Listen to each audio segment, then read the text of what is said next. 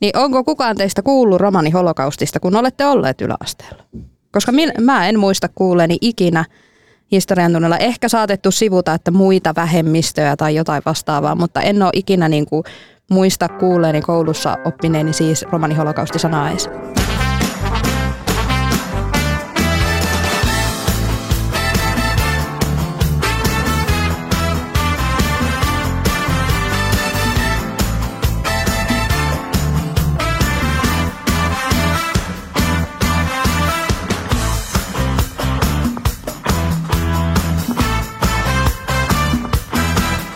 Hei!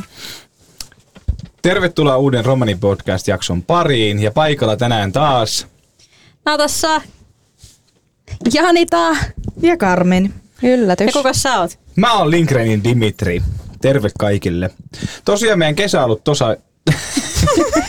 Tosiaan meidän kesä on ollut tosi kiireinen. Mitä me ollaan tehty tänä kesänä? Kertokaapa kaverit vähän. Tästä on oikeasti sata vuotta, kun me ollaan viimeksi oltu täällä Voimansturiolla. Mitkä fiilikset siitä? Tähän on kaivannut tätä. Niin, eikö? Oh, kotoinen olo täällä. On. Olla Täällä taas neljän kesken. kopperoisessa. Pehmustetussa, pe, pehmustetussa kopperossa. Tämä on turvallinen paikka meillä. Tää on safe On, place. tää on niinku semmonen safe base. Oh, safe space. Ei space, mutta pace. Space. Turvallinen tahti. Kertokaa vähän, mitä meillä on tapahtunut ja ketä meillä on vierailu Suomessa ja missä me ollaan vierailtu. Eli meidän kesä alkoi sillä, että tota, meille tuli Pohjois-Makedoniasta vieraita. Sieltä tuli eri-ikäisiä romaneita yhteisen projektin tiimoilta tänne Suomeen ja, ja, ja meillä oli sitten työpajoja ylisukupolvisuudesta ja yritettiin sitten löytää yhtäläisyyksiä iäkkäämpien ja nuorempien romaneiden väliltä. Meillä oli ihan hauska, hauska viikko. Me vähän näytettiin niille Helsinkiä ja Senaatin toria. Mulle äsken selvisi tuolla, kun keskusteltiin ennen tätä podcastia, että missä se Senaatin tori ylipäätänsä on. Ja tota, mitäs muuta? Mutta et sä muun muassa tehnyt näille makedonialaisille nimenomaan sen eh, Helsingin päivää. Mehän kä- Tein. vierailtiin tämän. Jep. Tässä ja mä kerroin Senaatin niille tori. vielä historiaa, faktoja Senaatin torista sekä siitä tuomiokirkosta. Näin sitä voi tapahtua. On liikaa kesällä asioita. Entäs mm. sitten, miten Janita sun kesäloma? No mun kesän kuulumiset. Mä oon ollut töissä. Mulla oli! Jep. Mulla oli kahden viikon loma tuossa heinäkuun lopulla. Ja tota, niin, tehtiin sitten tämmönen pikkuinen trippi tonne Puolaan. Mä tosiaan olin siellä itse vaan semmoisen viisi päivää, kun mä nyt olin siihen tyyliin. Ja tota, no sen jälkeen osa jäi sinne ja osa ei. Et joku lähti yksin lentokoneella takaisin Suomen maille ja töihin, mutta Raukkaa. Toiset jatko töitä Puolassa. Hmm. Mä oikeasti mitä muuta mä oon tehnyt kesällä? Mä olin Pohjanmaalla. Siinä oikeasti mun kesän kuulumiset. Kerran no. rillasin. Entäs meidän prinsessa?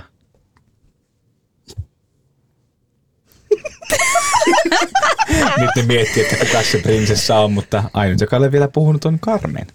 No totta kai mä oon prinsessa. oikein timantti Hän on loistelijain timantti. Päällä maan. No mun kesä on mennyt oikeasti matkustellessa. Lähin suoraan tuolta makedonialaisten vierailu, vierailun jälkeen niin lähin Budapestiin ja olin siellä kaksi viikkoa tämmöisessä Euroopan kanslian koulutuksessa. Ja no sitten sen jälkeen mulla oli tommonen kuukauden kesäloma, mutta sitten mä olin jo siinä kohtaa aika väsynyt, niin mä vaan hengailin ja nautin mun vapaa-ajasta. Sitten taas lähdettiin matkustelemaan ja oltiin Puolassa, niin kuin tuossa Janita mainitsi. Hei, Dimitri ei ole kyllä vielä kertonut omia kesämänöjänsä. Dimitri saa kohta kertoa. Anna Karme Niin kuin kertoa sä loppuun. keskeytit. Ah, Tori. Tori. Tori Diamond. Sulla on uusi lempinimi. Näin näitä lempinimiä sitten vaan niin tulee aina. Joku, jo, joku ihminen saa aina jostakin tilanteesta uuden lempinimen. Ajatella. Niinpä. Mutta se ole hyvä, Diamond. Joo, eli oltiin Puolassa, kerrotaan siitä kohta vähän lisää, mitä me siellä tehtiin. Mutta sitten Puolan jälkeen taisi olla tommonen parin viikon väli. Oltiin tuossa kaikki yhdessä, Menelli ja muutama muu tyyppi. Oltiin taas jälleen Unkarissa. Tällä kertaa oltu Budapestissa, vaan oltiin Palaton Geneseessä Sokeres Eurooppa tapahtumassa. Ja se ehkä niinku oli tämän kesän päätös. Et nyt ollaan syksyssä ja otellaan tulevia metkuja. Joo, metkuja, metkuja. Tota, ää, mä voisin kertoa nyt mun, mun kesälomasta ja tota, mä oikeastaan kans lepäilin kotona, ää, näin muutamia kavereita ja tota, keskittyin jonkun verran musiikkiin, ideoinut uutta ja siinä sitten meni. Aa, ja kävin tosiaan tuolla Virossa. Olin semmoisessa kesäkoulutapahtumassa, jossa oli Liettuan, Latvian ja Viron ja Suomen romaneita ja se oli tosi, tosi, tosi antosa. Aiheena oli antitsipsismi. Siistiä. No, te kaikki jäitte sinne Puolaan, kun mä lähdin vilkuttaen sitten lentokentällä takaisin Suomeen. Ja tota, niin, no tämä tapahtuma itsessään on mulle tuttu, että mä oon siellä itse ollut osallisena parina vuotena, mutta kertokaapa nyt, mitä te teitte siellä Puolassa? No siis mehän oltiin Puolassa sen nimisessä tapahtumassa kuin Dighena Pister, mikä tarkoittaa suomeksi katso äläkä unohda, on siis romanikieltä.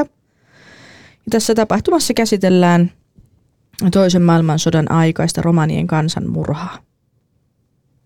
Kerrot sinä vähän lisää meidän roolista siellä? Öö, no tänä vuonna minä ja Carmen oltiin siellä tota, niin, niin, fasilitaattoreina, eli käytännössä meille jaettiin sellaiset tota, kansainväliset ryhmät, romaneja ja ei-romaneja, Nä, eli nämä ryhmät muodostettiin näistä osallistujista, jotka oli tähän tapahtumaan hakeneet. Ja tota, me siellä sitten fasilitoitiin näitä näitä, näitä opetustunteja siellä, eli käytiin just tätä romanin holokaustia läpi, ihmisoikeuksia läpi ja sitten sitä, että miten me voidaan jokainen vaikuttaa meidän omassa arjessamme syrjintään ja rasismiin. Et meillä oli tämmöinen rooli Karmen kanssa ja Dimitri oli sitten Suomen ryhmän johtaja, eli Dimitri oli ö, koonnut ryhmän nuoria Suomesta ja toi sitten heidät sinne tapahtumaan. Ja tähän tapahtumaan tosiaan liittyi sitten vierailu Auschwitz ykkösessä, eli siellä Auschwitz-museossa, ja sen lisäksi myöskin entisessä tuhoamisleirillä Birkenaussa. Ja sitten vielä jo, niin kuin sen lisäksi niin ö, toinen elokuuta vietettiin Romanien kansanmurhan muistopäivää, niin me saatiin sitten siihen osallistua koko Vister tapahtuman voimin. Joo, ja saatiin jopa semmoinen kunnian osoitus, että päästiin laulamaan sinne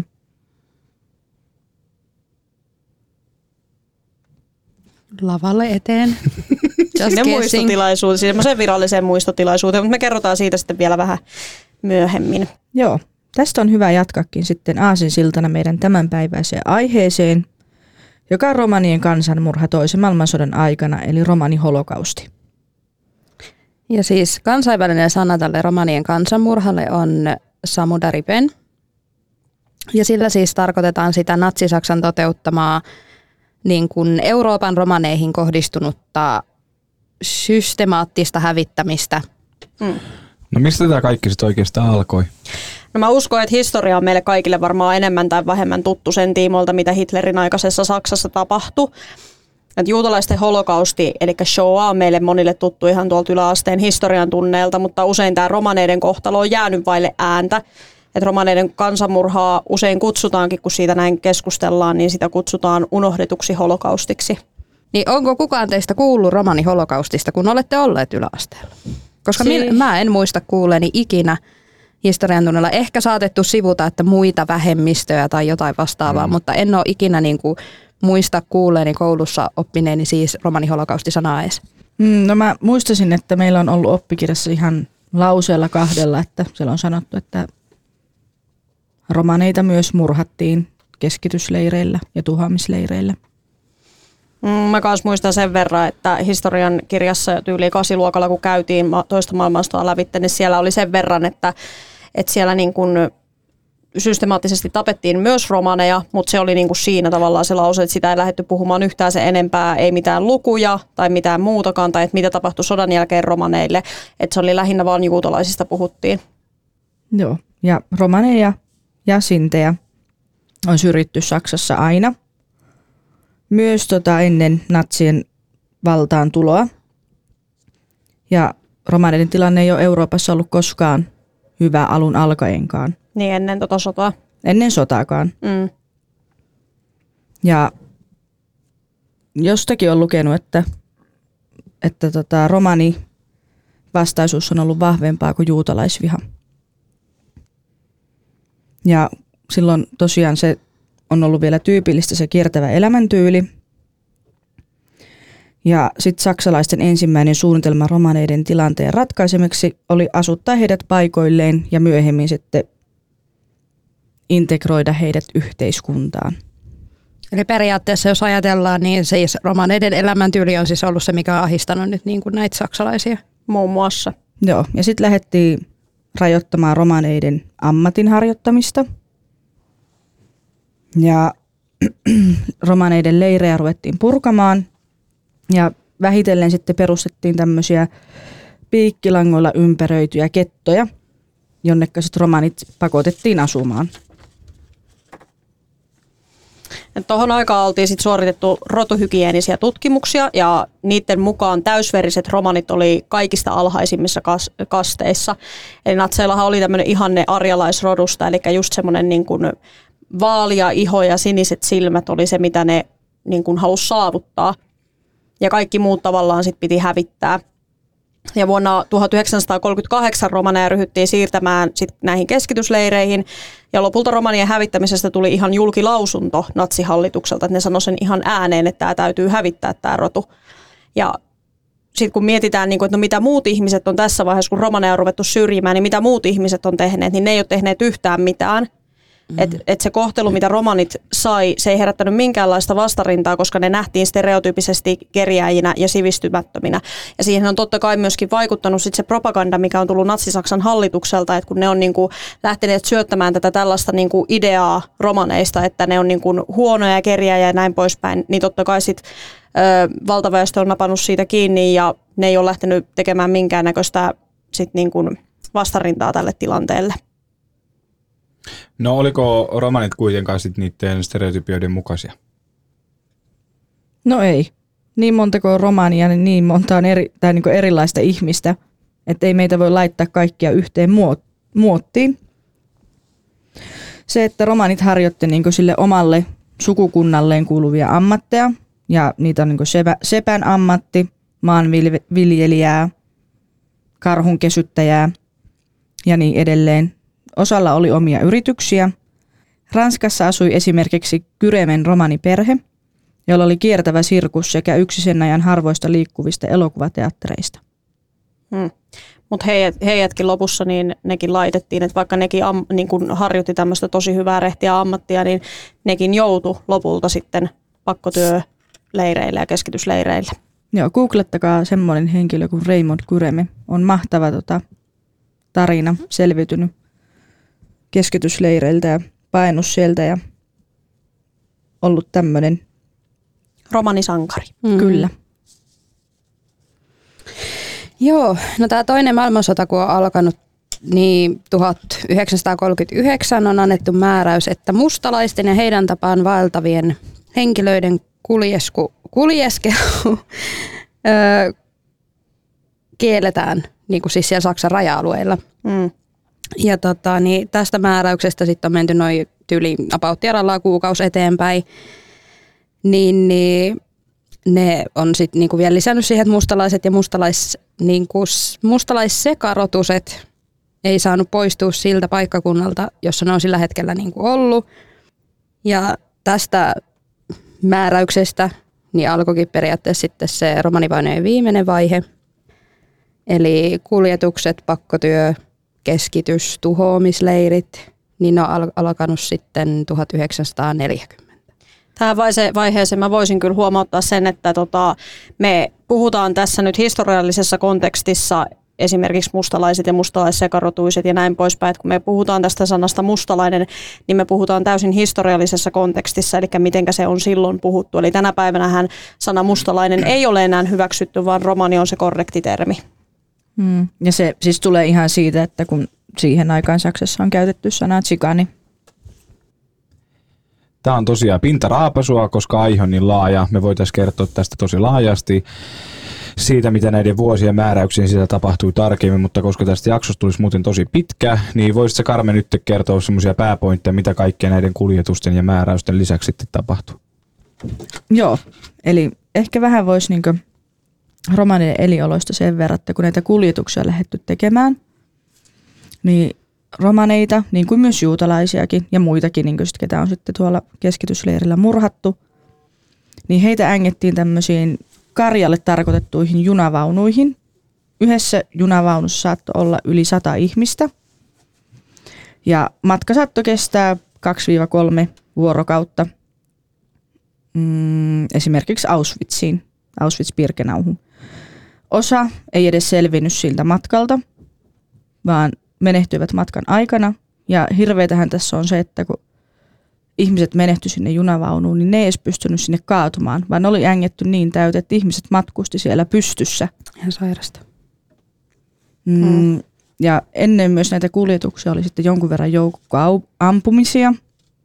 Ja romanit yritti piilotella omaa identiteettiään.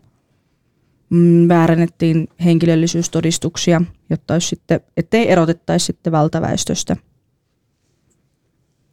Ja no tätä, näistä, näitä voisi kertoa vaikka miten paljon. Ja, Tosi paljon romanit piileskeli metsissä joo. SS-sotilailta. Ne joutui niinku ihan täysin piilottamaan sen, ketä ne oikeasti Mm. on, jotta niitä ei vietäisi oikeasti ryhmässä kuolemaa. Mm, Ja siis niitä tilanteita oli siis ihan älyttömän paljon, missä ryhmiä saatiin kiinni. Metsään kaivettiin joukkohaudat, ihmiset ammuttiin vaan sinne ja heitettiin sinne lapsia ja kaikkia sinne ruumitten sekaan sitten. Ja, Mm. Tästä tulikin nyt, että tuosta kun mainittit noi joukkoampumiset ja joukkohaudat, niin tulikin mieleen tota, ö, yksi romaniselviytyjän tarina. Et meidän TikTokissa, voitte käydä sieltä katsomassa, ö, siellä meillä on muutamien romaniholokaustien uhrien ja selviytyjien tarinoita tiivistettynä. Että tota, TikTokista meidät löytää nimellä Suomen romaniyhdistys, niin sieltä voi käydä tutustumassa vähän tarkemmin näihin henkilökohtaisiin kertomuksiin. joo, ja mä voisin ehkä vähän kertoa sitten tuossa Auschwitzissa, että miten romanit on siellä elänyt, että siitä on nyt tämmöistä tuoreinta niin tietoa itsellä ja varmaan meillä kaikilla, kun siellä oltu, ollaan nyt useampana vuotena vierailtu. Mutta on myös tärkeää muistaa se, että Auschwitz ei todellakaan ollut ainoa keskitysleiri, joka Euroopassa oli. Niitä leirejä oli erilaisia ympäriinsä. Ja esimerkiksi Kroatiassa oli Jasinovakin leiri, jossa ei tapettu kaasukammioissa, vaan pahoinpitelemällä esimerkiksi moukareilla ja vasaroilla. Ja sitten taas Slovakiassa oli Leti Upisku-niminen leiri, jossa lähtöisesti pelkästään romaneja. Auschwitz on varmaan nimenä mo- monelle kuulijalle tutuimpi, tutuimpi ja niin poispäin, mutta millaista se romanien arki siellä oli Natassa? No Auschwitzissahan oli niin kuin kaksi pääleiriä, eli oli, eli oli se Auschwitz 1, joka oli pakkotyöleiri, ja sitten oli Birkenau, joka oli tuhoamisleiri. Käytännön asiat näillä leireillä toimi hyvin pitkälti samalla tavalla kuin muidenkin vankien. Että aluksi oli se lajittelu, missä työkykyiset ja lapset vietiin leirille ja työkyvyttömät, jotka oli usein vanhuksia tai joilla oli näkyviä vammoja, vietiin sitten suoraan kaasukammion tapettavaksi. Ruokailu oli mitätöntä. Siellä oli tyyli just semmoista laihaa keittoa, missä oli ihan sattumia, saattoi olla jotakin perunan tai porkkanan palasia. Ja vesi oli oikeasti ihan täysin juomakelvotonta. Näitä vankeja sit asutettiin tällaisissa parakeissa, jotka oli niin täyteen ahdit, ahdettuja, että esimerkiksi semmoinen parakki, mikä oltiin suunniteltu 300 henkilölle, niin se oltiin ylitetty se kapasiteetti niin, että siellä saattoi olla jopa tuhat ihmistä samaan aikaan, niin voitte vaan kuvitella, miten tiiviit tunnelmat mm. siellä on ollut. Tämä niinku kuulostaa ihan uskomattomalta, mutta tämä on ihan täysin totta kuitenkin. Mm. Mutta tota, niin, sit jos puhutaan romaneiden oloista, niin ne on eronnut ehkä hieman sit kuitenkin näiden muiden vankien oloista. Et niin, niin kuin propagandan vuoksi romanien hiuksia ei niin kuin esimerkiksi ole ajeltu. Et kun täällä Auschwitzissa, niin siellä on erikseen tämmöinen huone, mikä on täynnä siis vankien tota, niin, hiuksia. Niin romaneilta niitä hiuksia ei kuitenkaan ajeltu, että saataisiin niistä kuvia ja videoita maailmalle. Niin kuin, että näillä leireillä on hirveän kivaa ja hyvä fiilis ja vipaa ja kaikkea. Mm. Ja no ylipäänsä inhimilliset olot. Mm. Mutta tota niin, et siitäkin voi ajatella, että välttämättä muu maailma ei todellisuudessa ollut täysin tietoinen kaikista niistä kauheuksista, mitä siellä leirillä niin kuin oikeasti tapahtui. Ja siellä Pirkenaussa niin romanit on ollut sijoitettuna semmoiseen B2E-nimiselle alueelle. Ja sitä on kutsuttu Zigeuner Zigeuner- Familienlager. Zigeuner Familienlager. eli suomennettuna siis mustalaisleiriksi. Ja tota, niin, muut vangit on erotettu perheestään, mutta romanit on pidetty niin kuin, jälleenkin sen propagandan vuoksi niin kuin yhdessä, että ne on sitten saanut olla siellä, että se oli nimenomaan sitten just tämä mustalaiseri, mihin nämä laitettiin. Ja tähän on vaikuttanut myös se, että romanit on noussut tosi kovaa niin kuin vastarintaa sen puolesta, että nämä romaniäidit saisi olla lastensa kanssa. Eli periaatteessa nyt romanit sai niin kuin pitää, että kun normaalisti vangit, jotka päätyi esimerkiksi Pirkenauhun, niin ne erotettiin lapset äideistänsä ja, ja näin mm. poispäin, mutta romanit sai niin kuin ja sen takia sitä kutsuttiin mustalaisperheleiriksi nimenomaan sen takia, että romanit sai pitää perheensä, mm. että heitä ei lähdetty erottamaan, jotta voidaan ottaa kuvia ja videota muulle maailmalle siitä, että täällä on kivaa ja täällä on perheet mm. yhdessä ja näin Jep. poispäin. Mutta usein täytyy tähän väliin sanoa, että usein kuitenkin sen propaganda ja niiden kuvien takana, niin siellä on saattanut olla natsisotilas osoittamassa aseella mm. näitä, näitä vankeja, että nyt hymyä tai täältä tulee. No sit mikä on ehkä sit myös välittynyt hirveästi sieltä romanileireiltä, niin on se yhteisöllisyys. Ja se on ollut siis yksi niistä isoimmista voimavaroista, mitä romaneilla on niin kuin ollut. Ja on tänäkin päivänä. On edelleen tänä päivänäkin. Ja siis on yksi tämmöinen Auschwitzin entinen vanki, Kasimir Smolen. Ja hän on kertonut, että vaikka romaneita tuli eri Euroopan kolkista, heidän välillä ei ollut niin kuin konflikteja, vaan päinvastoin, että ne, niin kuin se yhteisöllisyys korostui ja se solidaarisuus, mitä niillä oli, että ne auttoi toisiinsa ja antoi siitä, mitä niillä itse oli. Itellä oli, vaikka se oli tosi vähäistä, niin silti pidettiin huone, huol, huoli toinen toisestamme. Ja siis mutta tällä alueella, missä näitä romaneita pidettiin, niin mielenkiintoista on se, että siellä oli myöskin Josef Mengelen yksi kahdesta toimistosta. Eli tämä Josef, tohtori Josef Mengele hän oli se häiskä, joka suoritti näitä julmia ihmiskokeita. Mm, Mengele ei kuitenkaan niin kuin, toiminut yksin, vaan sillä oli muitakin tällaisia tohtori niin sanotusti kätyreitä, jotka suoritti sit näitä ihmiskokeita eri maissa ja eri leireillä, mutta Josef Mengele oli vähän niin kuin se pääjehu näiden tohtoreiden keskellä. Ja ö, erityisesti Josef Mengelen suosiossa oli romanilapset sen takia, että romanilapset oli lähtökohtaisesti tummempia ja ruskeasilmäisiä. Ja Mengelen yksi niin kuin tämmöinen niin kuin tärkeimmistä yrityksistä tai tämmöisistä niin kuin päämääristä oli just se niin kuin semmoisen täydellisen arjalaisrodun saavuttaminen, niin kuin nyt kaikilla natseilla, mutta Mengelellä oli vähän eri tyyli lähteä sitä toteuttamaan, että se esimerkiksi lähti pistämään tai injektoimaan ö, elohopeaa ruskeasilmi, ruskeasilmisten lasten niin silmiin, jotta ne voitaisiin mm. muuttaa siniseksi. Ja sitten Joosef suoritti myöskin hirveitä kokeita kaksoslapsilla, että kaksoset oli tosi niin semmoinen semmoinen asia, mikä häntä kiehtoi mm. ihan hirveästi. Ja, mutta tänä päivänä siellä, missä on Josef Mengelen ö, toimiston rauniot, siellä B2, B2E romani, siellä romaneiden alueella, niin siellä on tänä päivänä siellä on romano, rom, romano, romani holokaustin uhreille pystytetty muistomerkki Pirkenaussa. Joo, ja mä voisin vähän kertoa että siitä muistomerkin tarinasta. Eli ensin Auschwitziin niin ei millään suostuttu pystyttämään romaneille omaa muistomerkkiä.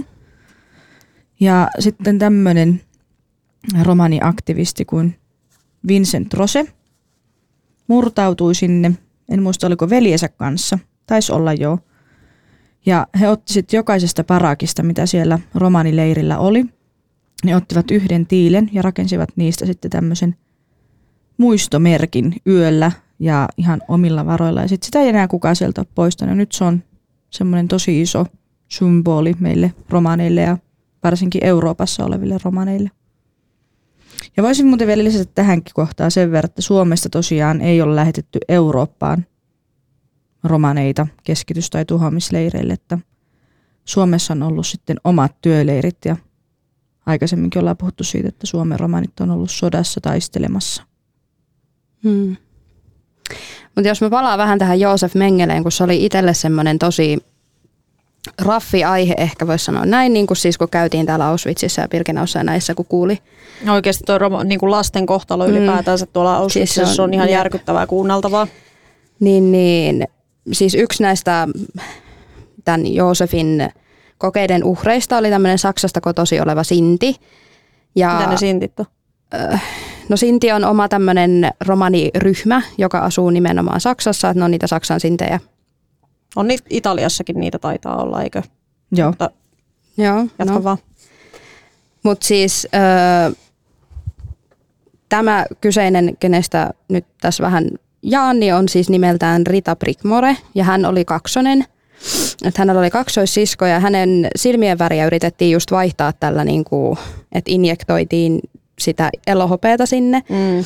Ja tämä Rita on itse siis selvinnyt holokaustista, mutta on kertonut sit niinku jälkeenpäin sitä, että hän on kärsinyt silti näistä teoista niinku koko elämänsä ajan. Mm. No miettikää oikeasti, jos silmää injektoidaan elohopeaa, niin ei varmaan ole mikään läpihuutojuttu. Että. Mm. Ja mä oon ymmärtänyt, että Rita Brickmore on just sanonut, että joka ikinen kerta, kun hän on tuntenut kipua silmässänsä, niin hän joutuu muistamaan ne hirveydet, mitä hänelle on tehty. Joo, Miettikää kyllä. oikeasti, minkälainen niin kuin, Just meinasin mennä tähän lauseeseen, Joo. mutta kyllä, juuri Joo. hän on Joo. sen sanonut. Ja mä itse sain kunnian tavata Rita Brickmoren viime vuonna Saksassa käytiin ja mm, on kyllä ihana, ihana ihminen ja semmoinen palo niin kertoa näistä, vaikka on ollut kipeitä ja varmasti hänen on vaikea puhua niistä, niin hänellä on, hänellä on palo kertoa näistä asioista nuorille, jotta tätä ikinä unohdettaisiin tätä hirveätä tapahtumaa. Ja tämä Ritahan siis, hän oli kaksonen, mutta tää hänen kaksoisisko on menehtynyt jo sitten ihan pienenä, kun hänelle on tota, niin, ollut siellä. niin kuin sille tehtiin niitä Niin. kokeita. Joo, Mm. Ja, tota, niin, ja siis se silmiin injektoiminen, se nyt ei ole ollut siis en- varmasti, niin- tai siis ei ole ollutkaan ainut, mitä niin kuin Ritalle on sitten siellä tehty. Että tota, niin, Järkyttäviä asioita on tapahtunut. siis mm. joo, on. Eli voidaan siis to- todeta, että Eli voidaan siis todeta, että natsi-Saksan ajatus oli tuhota koko romaniväestö. Öö, kuinka paljon romanita ehdittiin hävittää sitten tämän kyseisen sodan aikana? No siis tarkkaa virallista lukua ei ole, mutta puhutaan puolesta miljoonasta. Puoli miljoonaa viiva puolitoista miljoonaa on tämmöinen luku, mitä käytetään. Todellisuudessa voi olla enemmänkin, mutta koska kaikilla romaneilla ei ole, tai ei ole merkitty kaikkia romaneita romaneiksi, ja siksi toisekseen öö, se, että natsit kerkes tuhoamaan tosi paljon todistusaineistoa, ennen kuin, tai silloin kun näitä leirejä lähdettiin vapauttamaan, niin se on ihan mahdoton tehtävä laskea, että paljon näitä romaniuhreja on ollut. Mm. Kerropa Natassa, mitä tapahtui 16.5. ja miksi on meidän romanien historiassa tärkeää? Ö, 16.5. on romani resistansen muistopäivä, eli näin suomennettuna vapaasti, niin romanien, ö, sanokaa mulle suomeksi resistanse, Vastarin. vastarinnan muistopäivä. Eli eletään vuotta 1944. Ja nimenomaan täällä Birkenaussa tämmöinen puolalainen ö, poliittinen vanki nimeltä Tadeusz Joakimovski tuli varoittamaan romaneita, kun hän oli sattumoisin kuullut, että tota, natsien oli määrä tuhota joka ikinen romani, joka Birkenau-leirillä oli. Niin Tatteus tuli sitten varoittamaan näitä entisen mustalaisperheleirin ö, vankeja, että teidät ollaan kaikki laittamassa kaasukammioon tulevana yönä. Ja romaneillehan tämä homma ei niin kuin käynyt päinsä ollenkaan, vaan romanit nousivat vastarintaan näitä natseja kohtaan. Eli siellä on käynyt semmoinen tilanne, että nyt kun nämä natsit on tulleet siihen entisen mustalaisperheleirin porteille hakemaan näitä romaneita, että nyt te menette kaikki kaasukammioon 16.5., niin romanit onkin ottaneet mitä tahansa ne on kä- käsiinsä löytänyt. Siellä on ollut kiviä ja puun palasia ja mitä milloinkin, millä ne on sitten käyneet niitä natseja vastaan. Ja natsit on sitten lopussa joutuneet luovuttamaan ja ne ei ole, yksi, yhden ensimmäinenkään romani ei sinä yönä päätynyt kaasukammioon. Eli se muistetaan tämmöisenä niin kuin vastarinnan muistopäivänä. Joo, ja mä voisin vielä sen verran sanoa, että tämä Taddeus muistutti, tai si- anteeksi varoitti näitä romaneita jo edellisenä päivänä, jolloin silloin kun on ollut tämä, eli Auschwitzissa ollut joka aamu niin vankien, niin kuin, mikä se on? Roll call, semmoinen, että on sanottu nimet ja tai ne vankien numerot. Nimenhuuto. Ja, nimenhuuto. Joo. Eli nämä on sitten jääneet poissa siitä nimenhuudosta, piiloutuneet sinne parakkeihinsa ja murtautuneet tämmöiseen tarvikevarastoon ja sieltä varastaneet sitten vasaroita ja hakkuita ja kaikkea, mitä on käsissä saaneet. Ja ne puunpalat, mitä niillä on ollut, niin ne ottaneen sängystä noita lautoja, minkä päällä on nukkunut. Eli ne on ollut niitä puunpaloja. Mm. Hmm.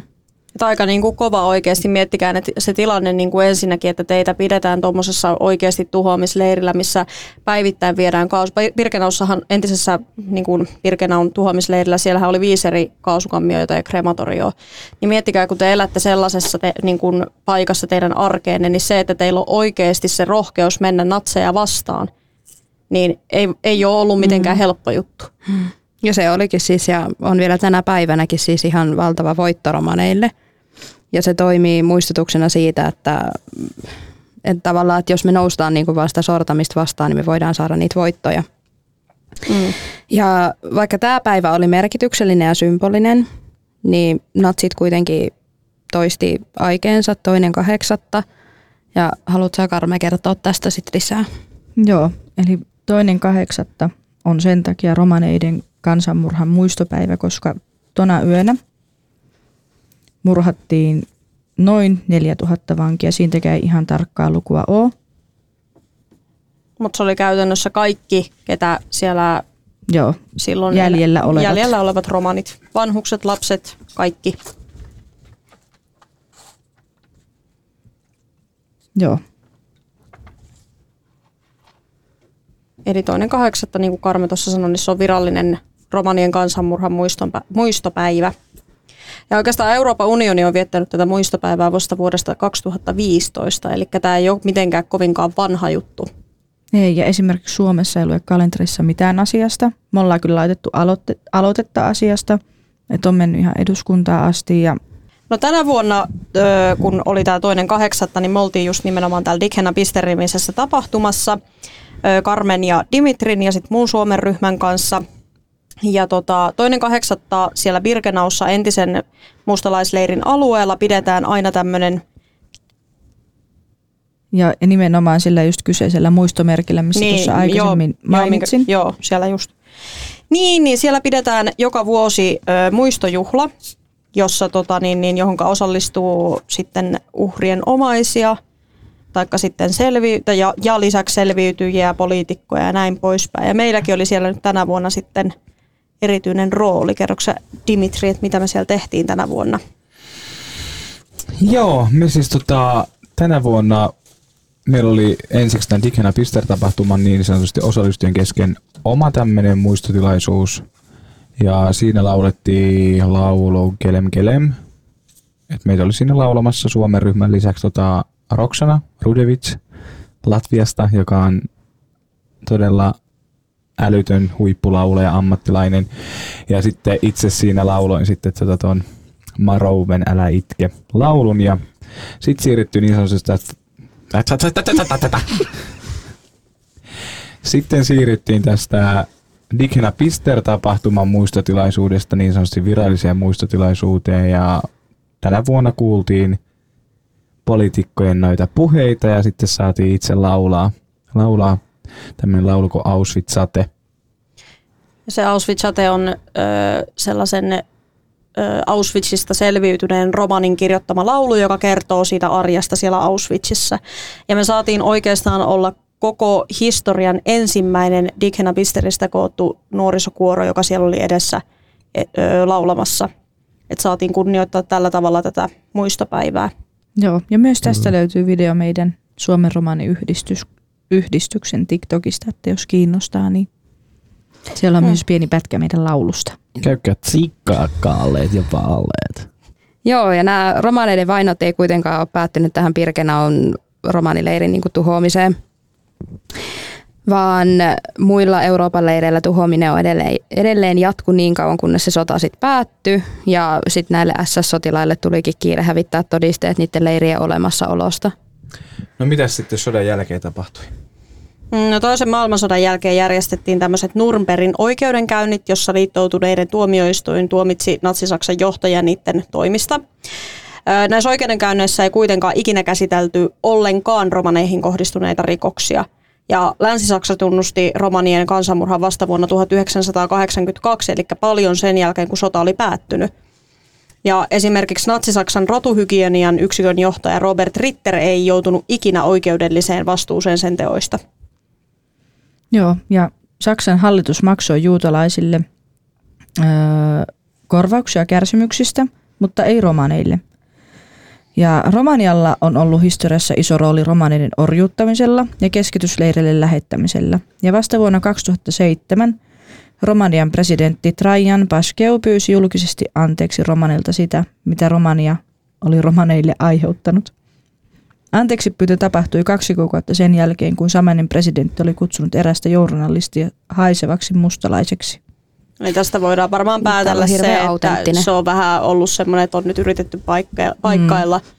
omia sanomisiansa ja sitten tehty siitä vähän isompi juttu, että jokainen voi varmaan miettiä, että miten niin kuin, rehti tämä anteeksi pyyntö sitä oikeasti on ollut. Mm. Mutta Tuleeko teillä mieleen mitään, mitä te haluatte sanoa kuulijoille, koska tämä on nyt ollut raskasta aihetta, mm, ikäviä asioita. Mm. M- Mikä olisi semmoinen tärkeä asia, mikä pitäisi muistaa tästä? Mm, no mä, niin kuin, siis tää on ollut, tää on, niin kuin, tää on aina, kun tätä aihetta käsittelee, niin tää on aina tosi hirveetä ja raskasta. Ja nyt kun koko kesä on mennyt siinä, kun oot tätä aihetta opiskellut, lähinnä englannin kieleksi tämä on vähän takeltelevaa suomeksi, kun et ole tätä suomeksi oikeasti käynyt tätä aihetta juuri ollenkaan läpi. Mutta se, mitä mä niin kuin ehkä haluaisin tästä jättää kuulijoille, on se, että niin kuin oikeasti mietitään sitä, että mitenkä pienestä kaikki lähti ja mihinkä päädyttiin. Et se kaikki lähti periaatteessa siitä, että oltiin vaan rasistisia ja inhottiin vaan sitä romaneiden elämäntyyliä. Ja se päätyi siihen, että oikeasti lukematon määrä romaneita hävitettiin. Haluttiin saada niin kuin koko, koko romani-yhteisö halutettiin hävittää käytännössä. Niin mä haluan niin saada kuulijoita ehkä pohtimaan sitä, että miten pienestä kaikki voi oikeasti lähteä. Hmm. Mä haluan ehkä itse nostaa semmoisen asian, että tästä oikeasti ensi vuonna tulee 80 vuotta, kun toinen maailmansota on päättynyt. Että niinkö, se on tapahtunut meidän niinkö isovanhempien elinaikana. Mm. Mm. Että tämä ei ole mitään kaukaista historiaa. Ja mitä me voitaisiin tehdä, että ne ei tapahtuisi uudestaan, niin mun mielestä on tosi tärkeää muistaa, että tämä tapahtunut. Ja myös se, että tätä saadaan mahdollisimman laajasti levitettyä tietoisuutta romaniholokaustista. Mm. Mitäs työ? Diggena pistellä. Mm. Katso, älä unohda. Joo, tosiaan tänään keskusteltiin tästä aiheesta ja ensi kerralla sitten keskustellaan enpäs kerrokaan. Muistakaa olla kuulolla. Mun puolesta kiitos kaikille ja näkemiin. Näkemiin. Näkemiin.